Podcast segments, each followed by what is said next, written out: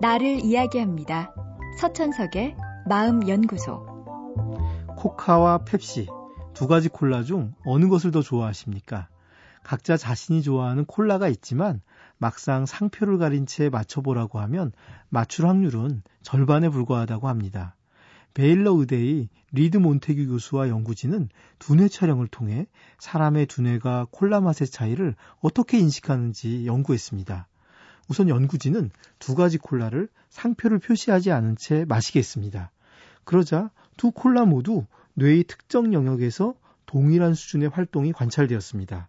그 영역은 뇌의 앞쪽 부분에 있는 곳인데 좋아하는 맛을 느낄 때 활성화가 이루어지는 부분입니다.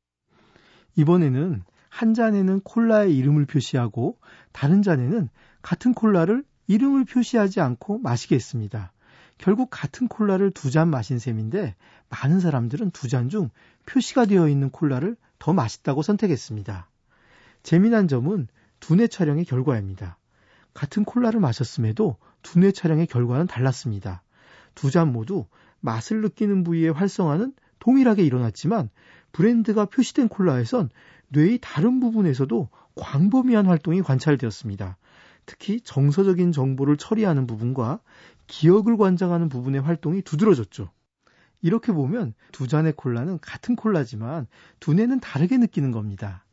광고 카피처럼 하나가 그냥 콜라라면 다른 하나는 특별한 콜라인 겁니다.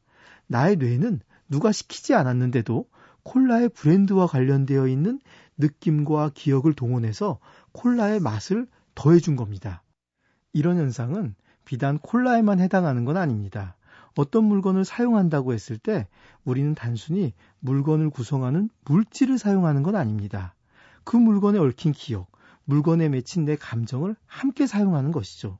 그러니 다 똑같은 물건이지 하는 말은 틀린 말입니다. 화학적, 물리적으로는 같더라도 우리의 마음에는 다 다른 물건이고 우리의 뇌는 다 다르게 인식합니다. 그래서 남에게 보잘 것 없는 구리 반지도 내게는 더없이 소중한 보물이 될 수 있는 게 우리 인간의 특성입니다. 다만 조심할 점은 광고회사들이 우리의 기억과 감정을 지배하려고 머리를 싸매고 있는 거죠. 그래서 자칫하면 내 감정과 기억이 아닌 광고회사가 만들어준 가짜 감정과 기억을 소비하며 살아갈 수도 있는 게 현대인의 삶입니다. 서천석의 마음연구소. 지금까지 정신건강의학과 전문의 서천석이었습니다.